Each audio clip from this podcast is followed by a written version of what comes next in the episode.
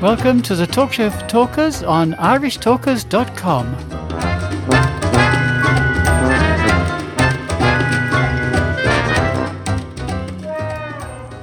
Welcome, Toastmasters, will be Toastmasters listeners and friends, to this week's offering of the Talk Show for Talkers here on irishtalkers.com.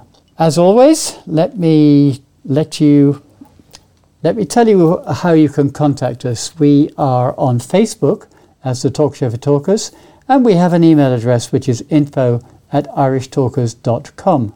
We also have our website, irishtalkers.com, and there you can find links to the last two seasons, well, the current season, I think, and the last two seasons uh, with every show uh, that we have done. And also, you can get uh, links to previous seasons where we were broadcasting with Irish Radio International. I'm joined today by the prolific Paul O'Mahony, and I should say that my name is Moira O'Brien. Paul, you're very welcome. Thank you, Moira. Thank you very much. And listeners, it's a delight to be back in your company. And it's delightful to have you as company. Unfortunately, Ted has a problem with his internet, and as we're recording on the internet today, uh, we have to uh, make do without him. But we shall do our very best. What do we have in store this week for the show? Well, we have our usual word of the week and quote of the week. If we have uh, time, we might look at uh, the new magazine. In part two, we have a very interesting little snippet from the internet, which uh, we'll tell you more about later. In part three, Paul, what are you uh, giving us this week? Well, this week, Moira, I'm going to address the question of what's the best way to greet visitors who come to a Toastmasters meeting. Okay, that's very good. And in part four, I'm going to be looking at the emergence of online clubs and how that can benefit both you and us. Without any further delay, we'll leap into the quote of the week. And this week, we're turning to the poet Ralph Waldo Emerson and his quote, which is We aim above the mark to hit the mark. We aim above the mark to hit the mark. And of course, what that brings into mind for me is archery or shooting or anything where which involves a trajectory.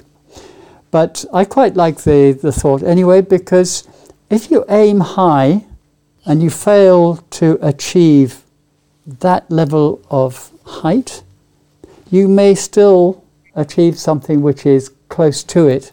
And if that thing that's close to it is what you really wanted to achieve, then you've made it. So by aiming higher than you actually need to, you give yourself a better chance actually to achieve what you are aiming to achieve. And Moira, this is a topic which is very dear to my heart because I spent perhaps 20 years training people in the area of performance management. Yes. In two, in two organizations. And one of the things you do when you're involved as a management development trainer in the area of performance management is that you help people to set aims and objectives for the future year. And one of the things that happens after somebody has formulated a set of objectives is that they sit down and have an appraisal discussion with their line manager. And how realistic their objectives are is a very vital matter. For example, if somebody were to set an objective for themselves, which is considerably higher than they've ever achieved in the past, there is a high probability that they won't achieve that objective in the coming year unless there is a significant ratcheting up of their productivity or their circumstances change dramatically. Perhaps their motivation increases, perhaps they're with a different team. But by and large, it's only incremental improvements that people are going to make during a particular year.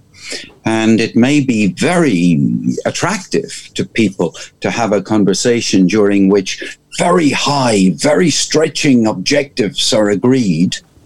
However, what's going to happen when the person doesn't fully achieve those objectives? That is a very crucial question. Now, just imagine two situations. One person A consistently falls below the targets that they have agreed for the year, and person B consistently meets the targets that they've agreed for the year, or indeed in some occasions slightly exceeds them, but fully achieves everything that they've agreed for the year. What effect will it have on somebody's motivation if year on year they keep missing their objectives? Okay, Paul, if I can uh, address those points.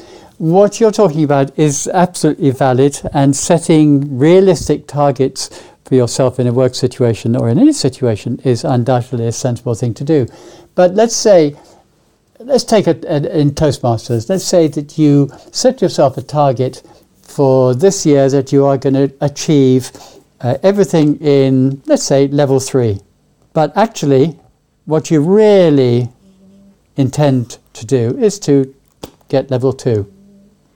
By setting yourself that target, which is possible to achieve, of getting level three, you may give yourself a better chance of obtaining level two and then part of level three, for example.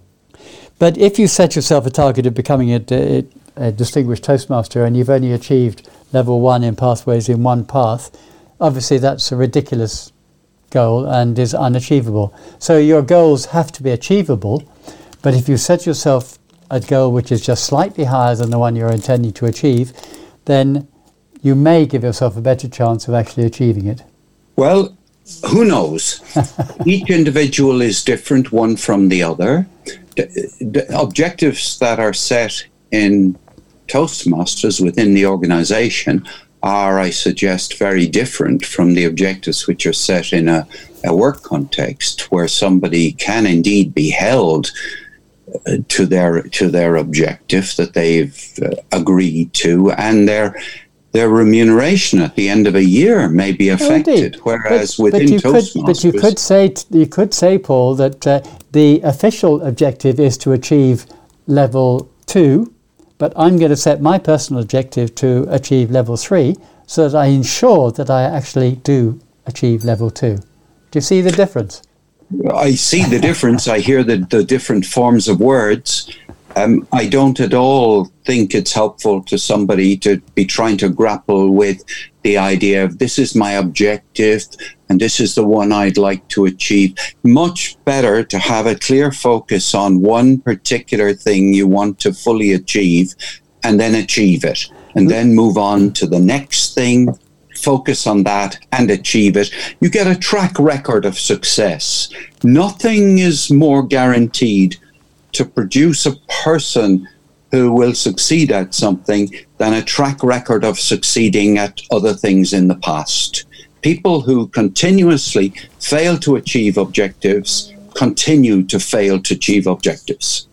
Listeners, give us your thoughts on our Facebook page, the Talk Show for Talkers. We'd love to hear from you there. Paul, you gave that uh, statement with great aplomb. Have you got a word for the week?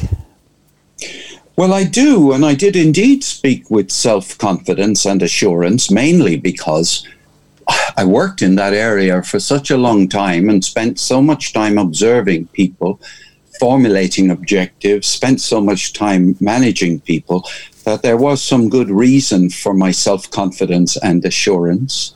And it, it, was a demanding situation to come into a conversation with you who were had a strong conviction towards which I dissented. So it was a demanding situation. So you're very accurate when you use the word that I spoke with aplomb, because aplomb, A P L O M B, not the most common word now. Handy word to have in your golf bag of words that you're able to use. Aplomb. It's especially useful if you're talking about a situation where which is quite demanding. In fact, it's a word that is it wouldn't be right to say that somebody achieved something with aplomb when it was downhill, very easy to achieve. There wasn't much challenge there at all. Aplomb is a word appropriate for situations where you'd really have to be strong in your skills and strong in your particularly sticking to the task and mustering all your self confidence. Aplomb. It's a good word. It's a word that is in my, my vocabulary, and it is one that I would and do use with on occasions. I like it. It's a useful word, and I would uh, strongly recommend that uh, people put it into their own vocabulary. Well, one of the things is that, for example, there will be an inter- international speech uh, contest taking place in clubs, in areas, in divisions, in districts, in regions, and in Paris in the month of August. I'm looking and forward to it. All, all of those are demanding situations. One of the things I've noticed over the years has been that a number of people who are confident enough and assured enough and keen enough to give speeches at their local Toastmasters clubs do not enter speech contests. Mm-hmm. One meaning of the word aplomb is that they, they don't get an opportunity to speak with aplomb as frequently as they might, because speaking in a contest is indeed a demanding situation. It's, uh, of course, there's going to be nerves, probably more nerves than talking in a room with people who are really all your friends, no competition. There's no hill to climb. No matter how well you do or how poorly you do, you're going to be supported and celebrated. When you go in for a contest, you're either a, well, yes, you're a competitor, and that's, you deserve credit for that. But otherwise, you're going to be a winner or a loser. You may be second or third, but you don't get through to the next round. Everybody knows that, however, it's dressed up in language, everybody knows that there's a chance that they won't win the contest. So I've seen quite a lot of people steer away from speaking in contests. And it is a great opportunity to practice speaking with aplomb.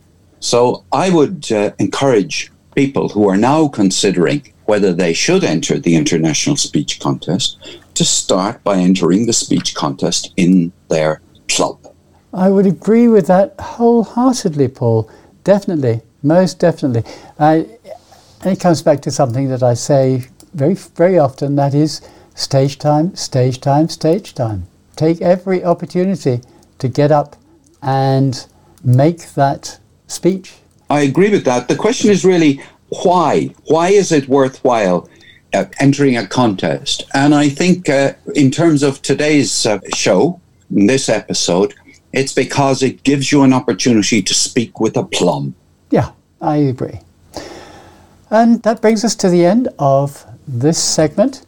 Come back tomorrow where we're going to bring you a really interesting piece from the internet, which is on communication in the 21st century. Do join us then, 4 o'clock tomorrow.